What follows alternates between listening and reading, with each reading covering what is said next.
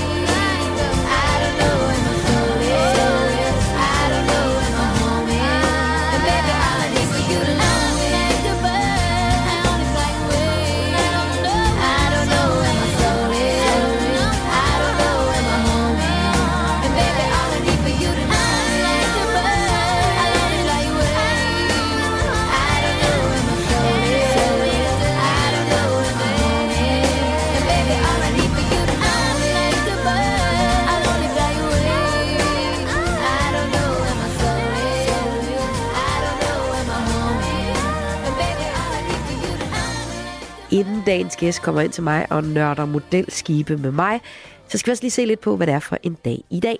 Eller i år, skulle jeg måske sige, for det er skudår i år. Og øh, det er sådan, at hver fjerde år, så har februar en ekstra dag, en skuddag. Baggrunden den skal findes tilbage i Romeriet, fordi jorden er cirka 365, og en fjerdedel døgn om at rejse rundt om solen. Med øh, et år, der rummer 365 dage, så bliver der ligesom en kvart dag i overskud hvert år. Og det er så brug for en, en skuddag hver fjerde år til at, at have den dag. Og sådan en skuddag indførte Julius Caesar i den kalender, der fik navn efter ham og bliver kaldt den julianske. Og i dag der er det jo den øh, 29. februar, og det er ligesom den her dag, som kom, kommer hver fjerde år, som er den her særlige dag, ellers har februar jo kun 28 dage. Men faktisk er det ikke den 29. der er skuddag. Det er faktisk den 24. februar, som er skuddag. Og øh, det hører sammen med, at i det gamle Rom, der var der kun 23 dage i februar, som var årets sidste måned. Ja, lige hold tungen lige i munden her. Altså, så i det gamle Rom, der var det den her måned, februar, der var årets sidste måned, og der var kun 23 dage i februar. Derfor så gav det god mening, at øh, skuddagen blev lagt her som den 24. februar. Og det vil så svare til, at vi havde indført den 32. Øh, december hver fjerde år. Så det er faktisk den 24. februar, som er skuddag, sådan historisk set. Alt det her, det kan man læse meget mere om inde på Naturhistorisk Museum, hvor jeg også har fundet den information, jeg lige har delt med dig. Og så skal vi høre en slags skudårssang. Tiden går i stå, hedder nummeret her fra Patina. Det kan jo godt lidt føles som om, at tiden er gået i stå. Nu må februar fået en ekstra dag. Det synger de altså om her. Patina, tiden går i stå. Jeg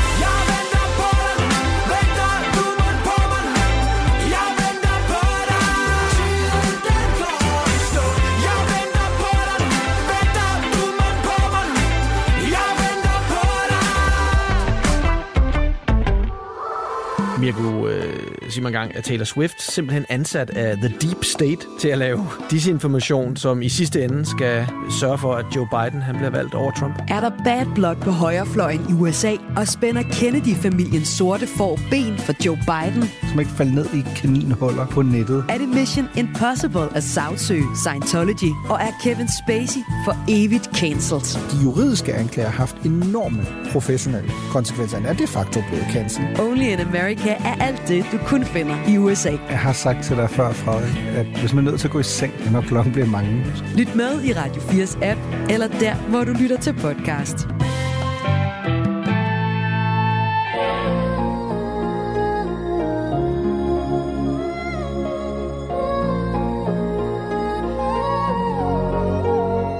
Okay, hvis du fik at vide, du havde en dag tilbage at leve i, hvad vil du så gøre?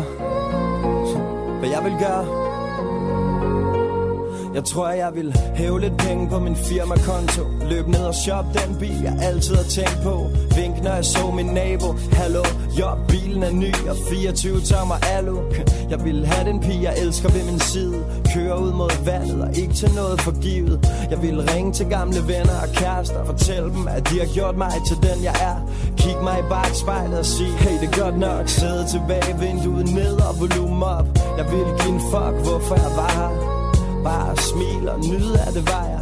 Jeg ville samle mine venner og familie op Og køre videre ud mod vandet i en samlet flok. Så vil jeg tænke på, om jeg har givet nok igen Til dem, der har givet mig så meget af dem. Jeg ville parkere bilen midt ud på vejen Og der skulle være musik, ja, min egen. Og alle ville smile og bounce med hinanden. Barbecue og kæmpe bål på stranden. Jeg vil sige til mine brødre, at jeg er stolt af dem. At de skulle forstå, hvor meget jeg virkelig holder af dem. Jeg vil sige til min mor og far, jeg elsker dem. Og spørge dem, om de ikke skulle prøve at finde sammen igen. Fortæl mine venner, at jeg tror på. Vores kærlighed er større, end man kan sætte ord på. Og jeg vil finde min kvinde og sige til hende At jeg havde lyst til at leve videre i hende. Og solen ville gå ned over vandet Mens jeg røg en sidste blå kings Drak et sidste glas rødvin Vind i håret, rockstar briller på. 23 år, vi ses mit Dannebro Ingen dag tilbage Lev mens du gør det, elsk mens du tager det. Ingen dag tilbage Lev mens du gør det, elsk mens du tager det. Ingen dag tilbage Lev mens du gør det, elsk mens du tager det. Ingen dag tilbage Lev mens du gør det, elsk mens du tager det. Ingen dag tilbage Jeg vil egentlig ikke helt vide, hvad jeg skulle gøre mig selv. Måske kigge mig lidt i spejlet, slå tiden lidt ihjel Forlade mit hjem med mit yndlingsgear på De hvideste sneaks og kappen lidt på skrå Jeg vil lade bilen stå og bare slender gennem KBH Tænk over om jeg havde nået lidt af alt det jeg vil nå. Om jeg havde sat pris på det jeg fik. Om jeg havde givet for lidt Og ønsket jeg kunne nå at takke dem der føler vores shit. Videre uden de helt store stop. I don't know, måske et sidste måltid på taco shop. Gør ting jeg normalt ikke gør. Stop den smukkeste pige og forfør hende som jeg aldrig havde gjort det før. Tag ud forbi mit barndomshjem. Fortæl min mor, min far, mine tre brødre.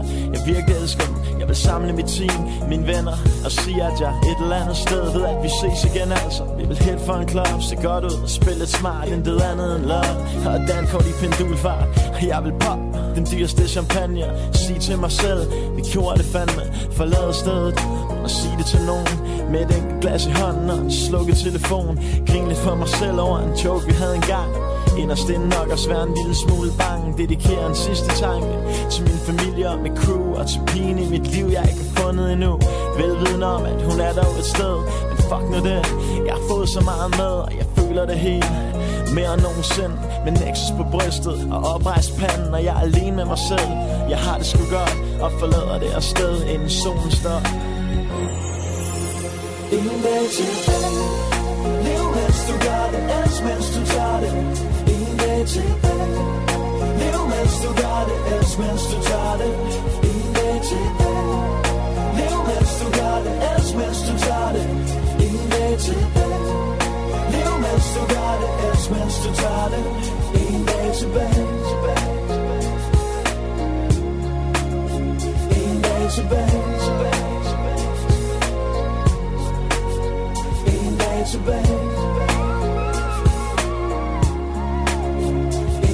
tilbage Lev mens du gør det Elsk mens du tager det En dag tilbage En dag tilbage sang her Nick og Jay her i morgenrutinen på Radio 4.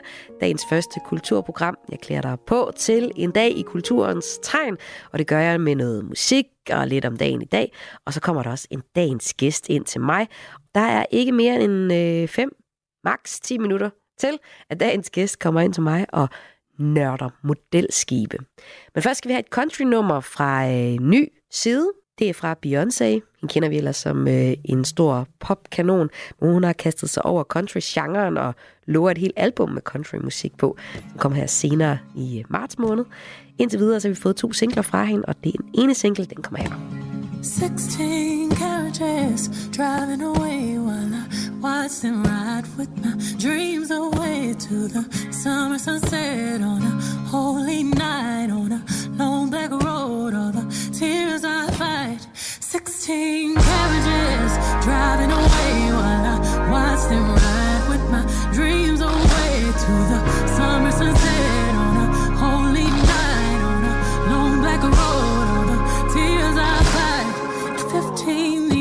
innocence was gone astray. Had to leave my home at an early age. I saw mama praying, I saw daddy grind. All my tender problems had to leave behind. It's been umpteen summers and I'm not in my bed. On the back of the bus in a bunk with the band. Going so hard, gotta choose myself. Underpaid and overwhelmed. I might cook clean, but still won't fall. Still working all my life, you know. Only God knows, only God knows, only God knows. 16 carriages driving away while I watch them ride with my fears away to the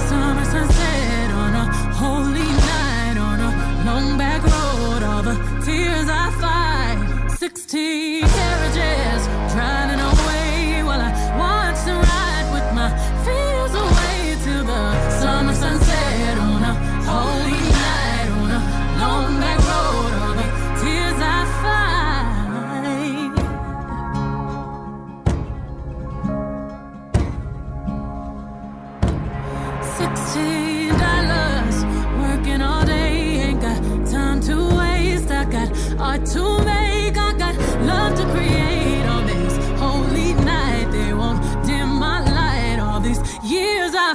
It's been 38 summers and I'm in my bed. On the back of the bus in a bunk with the band. Going so hard, now I miss my kids. Overworked and overwhelmed. I might cook clean, but still won't fall. Still working all my life, you know. Only God knows, only God knows, only God knows. 16 carriages driving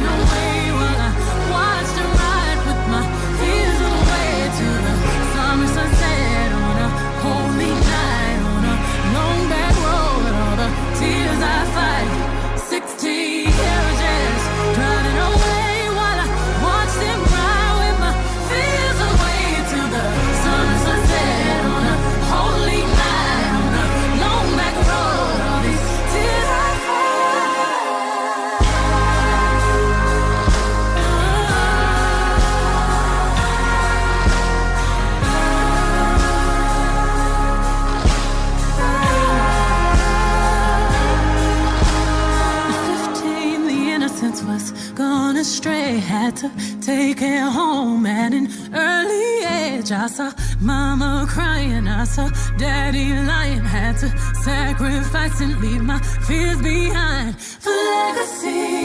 If it's the last thing I do, you'll remember me. Cause we got something to prove in your memory. On a highway to truth, still see our faces when you close your eyes. Du lytter til morgenrutinen på Radio 4. Folk har længe efterspurgt dem. Og nu kan nørderne endelig få deres sult på skibsmodeller stillet på Museet for Søfart i Helsingør. Men udstillingen Skibe på stribe er ikke kun for nørderne, for modelskibe viser Danmarks søfartshistorie. Den er interessant for mange af os. Og for eksempel er det vi et af de lande i verden med flest kirkeskibe, og deres historie fortæller, hvilken rolle kirken har spillet i krig. Det kan man læse om i en bog, der understøtter udstillingen. Den udkommer i dag. Den hedder De små skibe, store historier og modeller, søfart og saltvand. Og øh, det er dagens gæst, Torbjørn Torup, museumsinspektør på museet, som har skrevet bogen. Og velkommen til dig. Mange tak. For dig, hvorfor er modelskibe så interessante? Ja, altså jeg voksede op i et hjem, og min far han var meget interesseret i søfart. Og han havde et lille modelskib stående på øh, op over vinduet, på øh, sådan, hvad hedder det, vindueskarmen. Og øh, det var jeg ret fascineret af, at de viser, at det var det eneste, han havde tilbage af en større samling, han havde haft, som desværre var blevet øh, stjålet en gang, da han var barn. Og så begyndte jeg langsomt at supplere selv med nogle små modeller. Men det er i virkeligheden, så den kærlighed, som min far havde, som jeg har fået med mig, den har jeg så taget med videre i mit arbejde på museet. Og på Søfartsmuseet og man jo omgivet af skibsmodeller fra gulv til loft, både på magasinerne og i udstillingerne. Så det har været naturligt for mig at kigge på, øh, hvorfor har vi egentlig så mange af dem? Hvor kommer de fra? Hvad skal de bruges til? Ja, og det er ikke nødvendigvis det her med at øh, samle mange af en slags modelskibe. Vi kommer ind på, at der er forskellige modeller og forskellige slags øh, scener i snakken her. Men det er det der med, hvad de repræsenterer også. Prøv lige at forklare, hvad kan sådan et modelskib vise? Ja, det er jo mange forskellige ting. Øh, de ældste, vi har, det er jo øh, gravgaver, så det skal jo nok vise noget med, at man sejler videre ind til en anden verden. Og der er selvfølgelig også skib, der er i gåsøjne bare af legetøj, selvom det også er vigtigt. Og så har vi alle de skibe, som skibsingeniørerne bruger som øh, udkast til skibe, som så senere skal bygges i virkeligheden. Og så er der selvfølgelig alle de skibsmodeller, som måske er de mest almindelige, dem som entusiaster, det kan være folk, der selv har sejlet, eller folk, der måske har drømt om at sejle, øh, bygger for at fordrive tiden, og for at øh, få noget for hånden, og for at udtrykke sig øh, visuelt og øh, kreativt på en eller anden måde. Og det, på den måde, så bliver skibsmodeller brugt til rigtig mange forskellige ting. Både selve processen er vigtig, men selvfølgelig også resultatet, som så udsmykker stuerne og kirkerne og søfartsmuseerne og rædderikontorerne. Ja, så er der også bare noget rent praktisk i sådan en model, at man kan bygge en model af en skib, som man så senere kan gå ud og bygge i den faktiske størrelse, eller have Ja. lyst til at bygge et øh, skib, der repræsenterer et helt særligt skib, som man har bygget, Ja, kan det- så bygge den efterfølgende. Ja. Det, er det er meget almindeligt, ja. Ja. Og du, øh, du har sådan en pointe med, at, at modelskibe nogle gange kan blive lidt overset, men faktisk så er de på niveau med PH-lampen eller noget andet dansk design. Hvordan det? Ja, altså det jeg, det, jeg tænker på den sammenhæng, det er jo modelskibet som et øh, som en lille kopi af de faktiske skibe, som blev bygget. Det er jo de mest almindelige skibsmodeller trods alt. Det er dem, der er bygget efter virkelighedens skibe. Øhm, det ofte skete, der det at værfterne, de fik skibsmodeller med som en del af aftalen med rædderierne. Så når rædderierne fik skibet, fik de også en eller to skibsmodeller. Og nogle af de her modeller er jo vanvittigt flotte. Og det er især dem, der er bygget i 1950'erne, 1960'erne, som har de her moderne, svungne linjer, øh, hvor de, de, de emmer af fart og tempo, nærmest lidt rumskibsagtige, sådan rigtig den her fede 50'er, 60'er æstetik. Øhm, og det, det er de her skibe, jeg mener, som blev bygget på Burmaster Wayne, som blev bygget på Helsingør Skibsværft, som jeg mener har samme designkvalitet som nogle af de store danske møbelklassikere og lampeklassikere. Skibsmodellerne er jo så små repræsentanter for det, som man kan glæde sig over på øh, kontorerne eller på museerne. Ja, for skibene er der ikke nødvendigvis længere. Nej, og det er jo så også en af grundene til, at de her, det her, de her designmesterstykker i virkeligheden nok bliver lidt overset. Det er, at de for det første ikke findes længere, og at det øjeblik, de bliver bygget, så er det de væk fra Danmark og ud på verdenshavene. Så er der ikke så mange, der har set dem andet end dem, der har bygget dem. Og det er altså det, vi skal tale om den næste times tid, hvor du er gæst her i morgenrutinen om modelskibe. Og det kan lyde frygtelig nørdet for nogen, og det er der også en gren af, der er super nørdet. Men der er også noget, der fortæller en lidt større historie. Og øh, du var også inde på det her, vi skal have din historie med modelskibe. Og så skal vi øh, høre, hvad det er for historier om Danmark, man kan få ud af ved at kigge lidt på de her skibe. Men først så ser vi lige på øh, den bog, der øh, kommer, udkommer i dag, det efter et nummer med Bachiba. Her er det Cry. Yesterday you told me I should pull myself together. I should give them what they want and be grateful for whatever's to come. Another year around the sun. But tomorrow is a struggle. What if I am not enough? What if I fail at being good? What if my baggage way too much? What will I do? Will they replace me here too?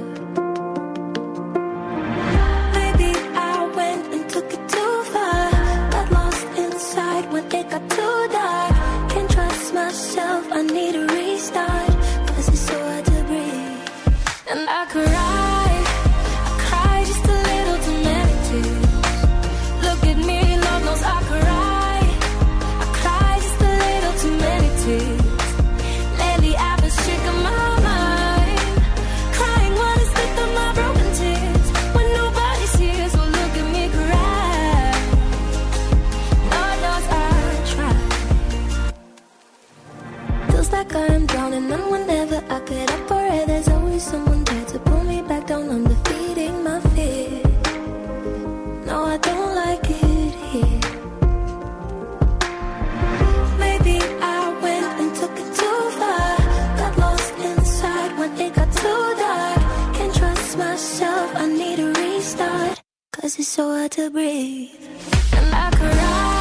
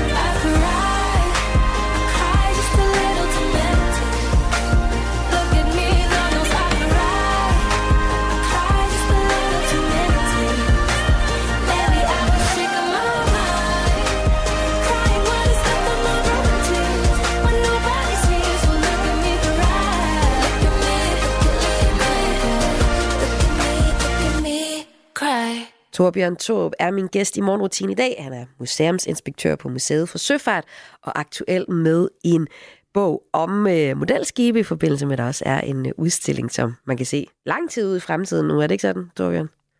Jo, det er det, vi sådan i gåsøjne kalder en permanent udstilling. Ja. Der er selvfølgelig ingen udstillinger, der sådan er totalt permanente, men øh, de næste øh, 5-10 år regner vi med, ja.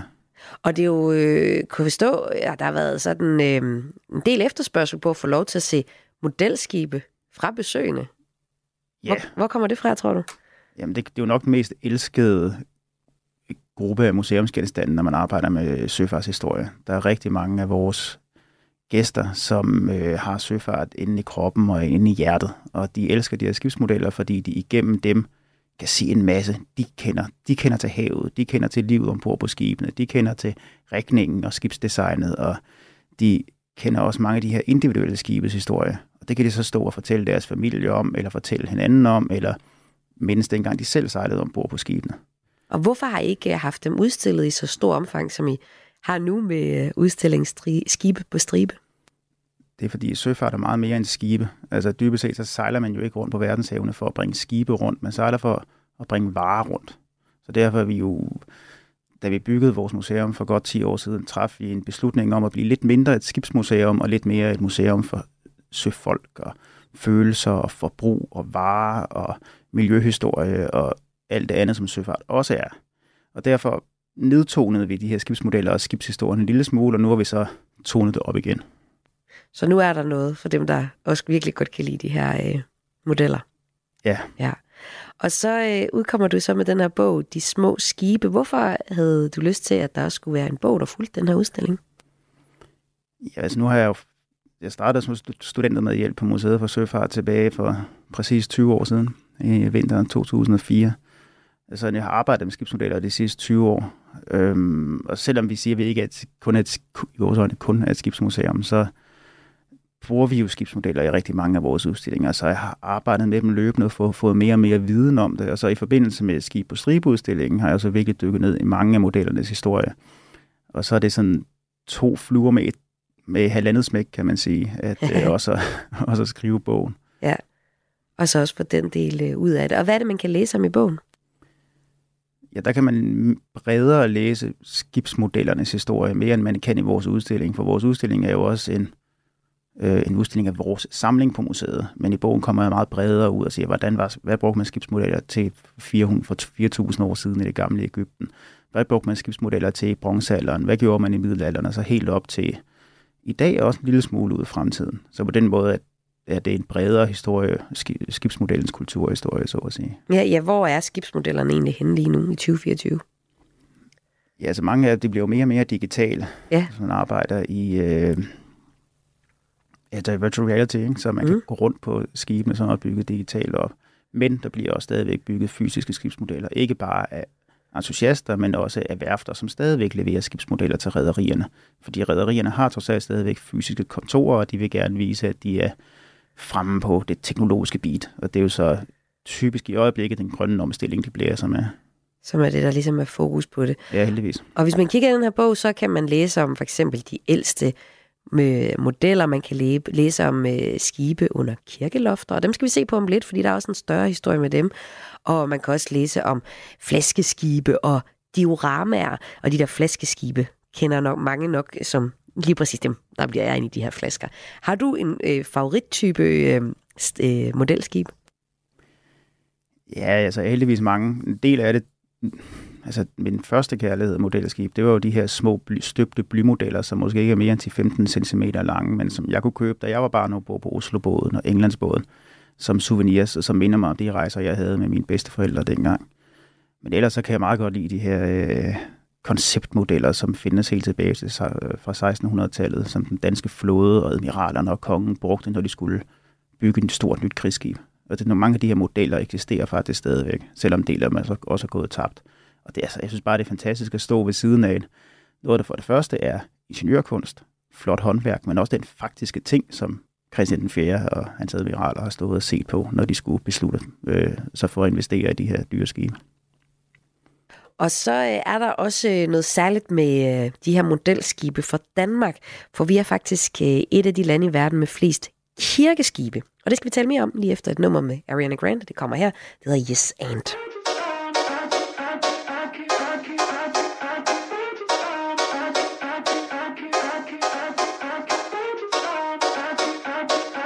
like it, like it.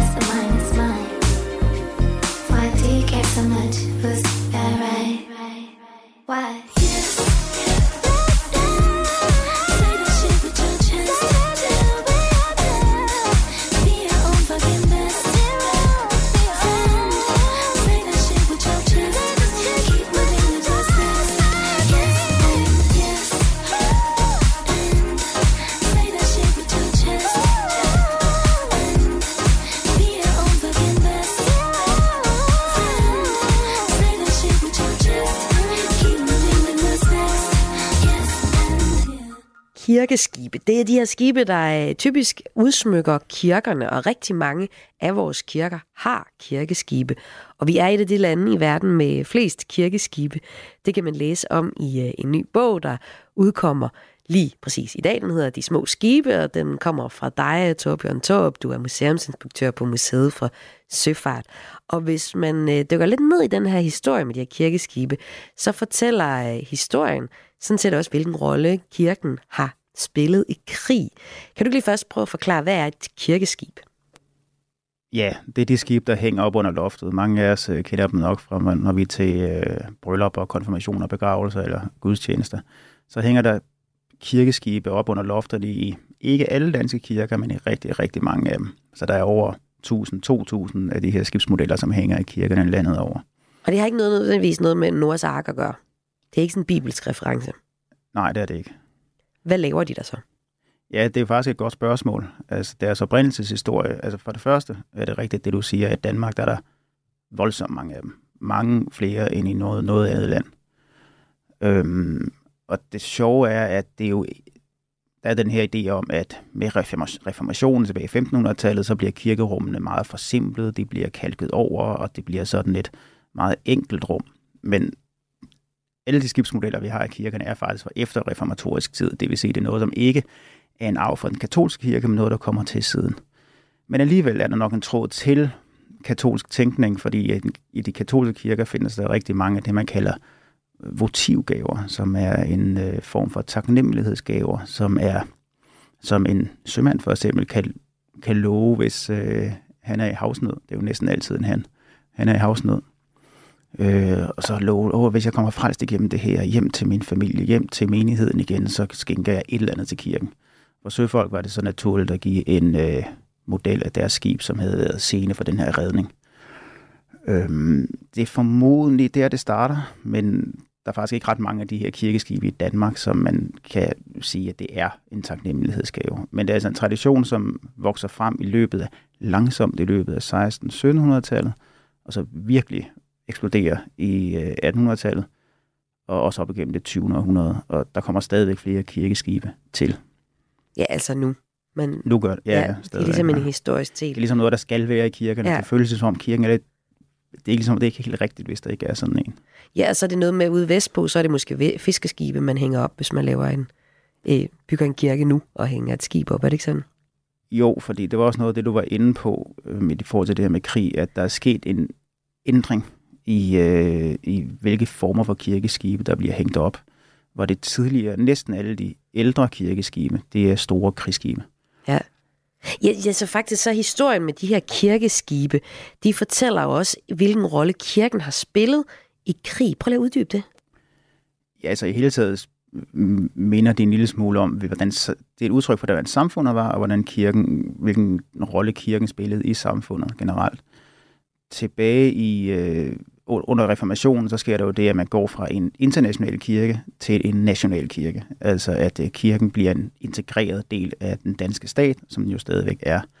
Og det betyder også, at øh, præsterne øh, får en rolle som statslige embedsmænd, statslige opdragere, og på en eller anden måde, så bliver kirken et rum for staten, og ikke kun for troen. Og rigtig mange af de her gamle kirkeskibe, det er jo så store krigsskibe, og det giver god mening, fordi at det var jo de her skibe, der forsvarede staten Danmark imod fjenderne. Og dansk, den danske flåde var meget vigtig.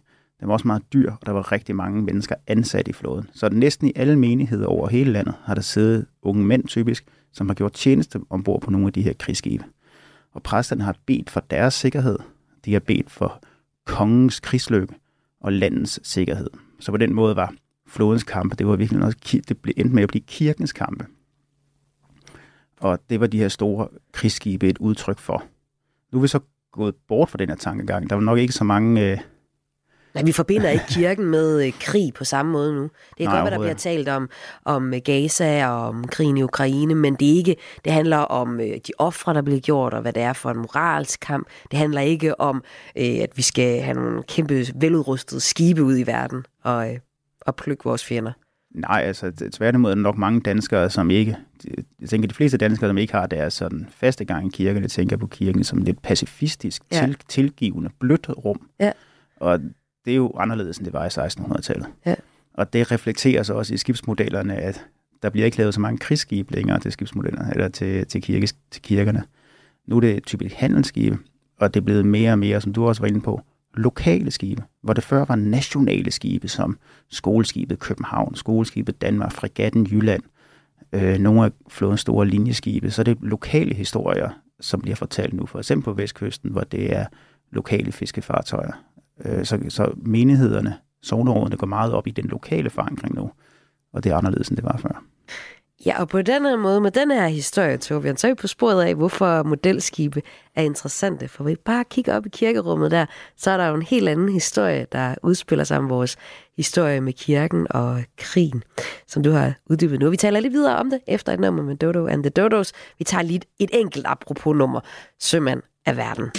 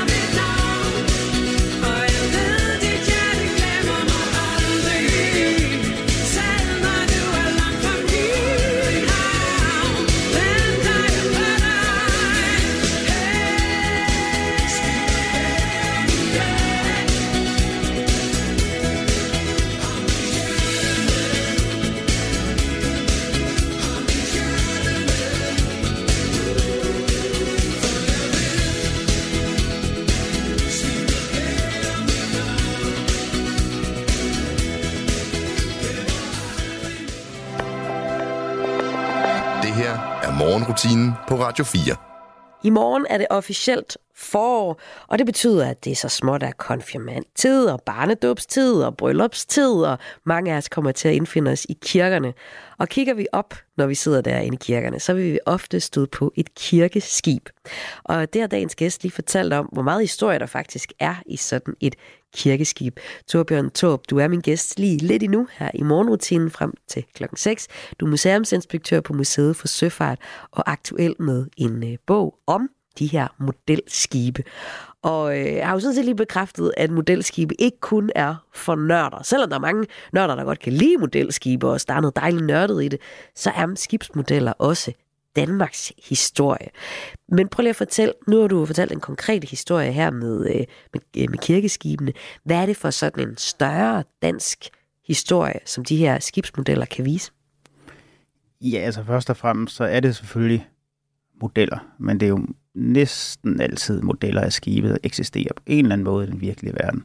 Så skibsmodellerne er jo også en kærlighedserklæring til den fysiske verden, vi lever i. At træet, man kan mærke i hænderne, vandet, man kan sejle over, vinden, man kan have i håret. Det er jo også en lille drøm om den faktiske verden, man står og nørkler med om vinteren nede i sit hobbyrum.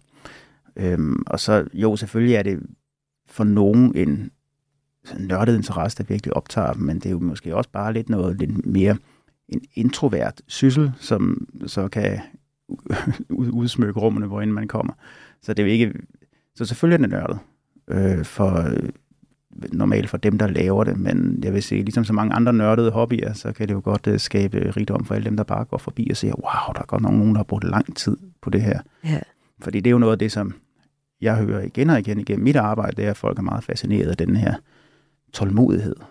Øh, både håndledet, men også tålmodigheden, som det kræver at bygge de her modeller. Og det tror jeg er også noget, der er lidt op i tiden, det her med, at man søger et øh, analogt, øh, en analog tålmodighed, en langsomhed, en indlevelse, øh, som, som modvægt til det her digitale bombardement, vi alle sammen er udsat for hele tiden. Og du fortalte jo også før, at de her skiftmodeller, de, de lever altså stadig, selvom at man selvfølgelig kan lave i sin båd digitalt og sidde ret på den, så findes der også det her. Den er nok også en del af Danmark, også er sådan en, en søfartsnation, at der også er et prestige i at få lavet de her øh, både som modeller også. Ja, altså det er der jo for rædderierne, som både Ja. på, på den ene side gerne vil vise, at de har dybe rødder, der går med know-how, der går 100 år tilbage. De vil også gerne vise, at de er med med det allernyeste teknologi, der rækker ud i fremtiden. Ja. Det bruger man modellerne til. Og så skal jeg lige høre dig en sidste ting, øh, Torbjørn, fordi øh, nu har vi snakket om, at, der ligesom, at de her skibsmodeller, de er jo både for nørderne, men der er også en større historie i det. Du har så dedikeret den her bog om de her skibsmodeller, man kan se på Søfart- Søfartsmuseet, og så læse ned i bogen her, til din far og hans sidste blyskib. Og du har været inde på det et par gange, det her blyskib. Hvad er historien med din fars blyskib? Vil du ikke fortælle den her til sidst? Jo, altså min far, han var barn under 2. verdenskrig.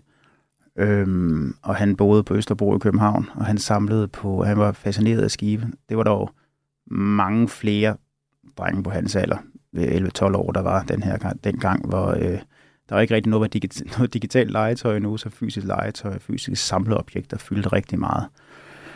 Og skibe, flyvemaskiner, lastbiler, øh, alt sådan noget her var populært blandt drenge. Og min far blev så særlig interesseret i skibe og begyndte at samle på de her små støbte skibe, som typisk er støbt af bly og zink.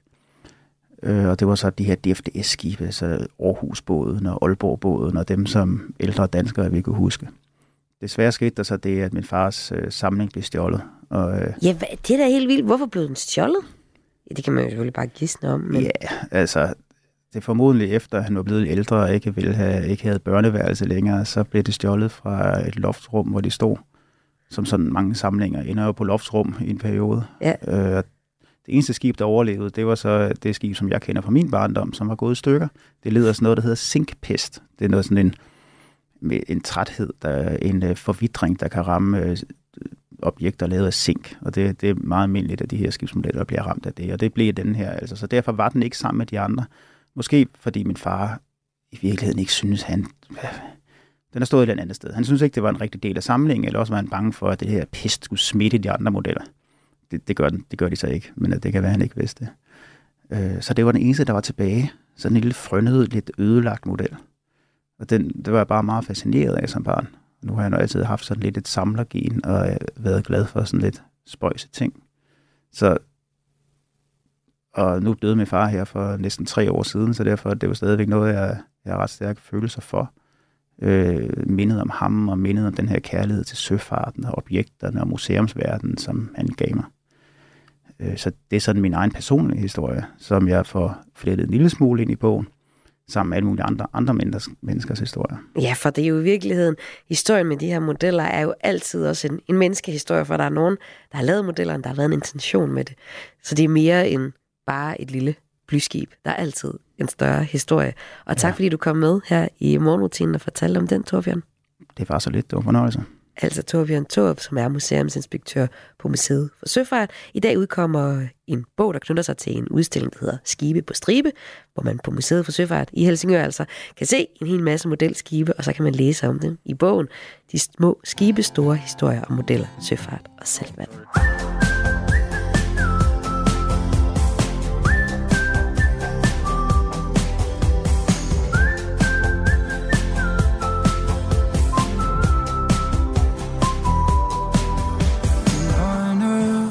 Fortæller Vi tager det næste skridt. På godt håbs vej Hvor mit hjerte blev til dit. Og jeg blev lidt forelsket i dig. Den nat hvor vi dansede Og gik den samme vej. far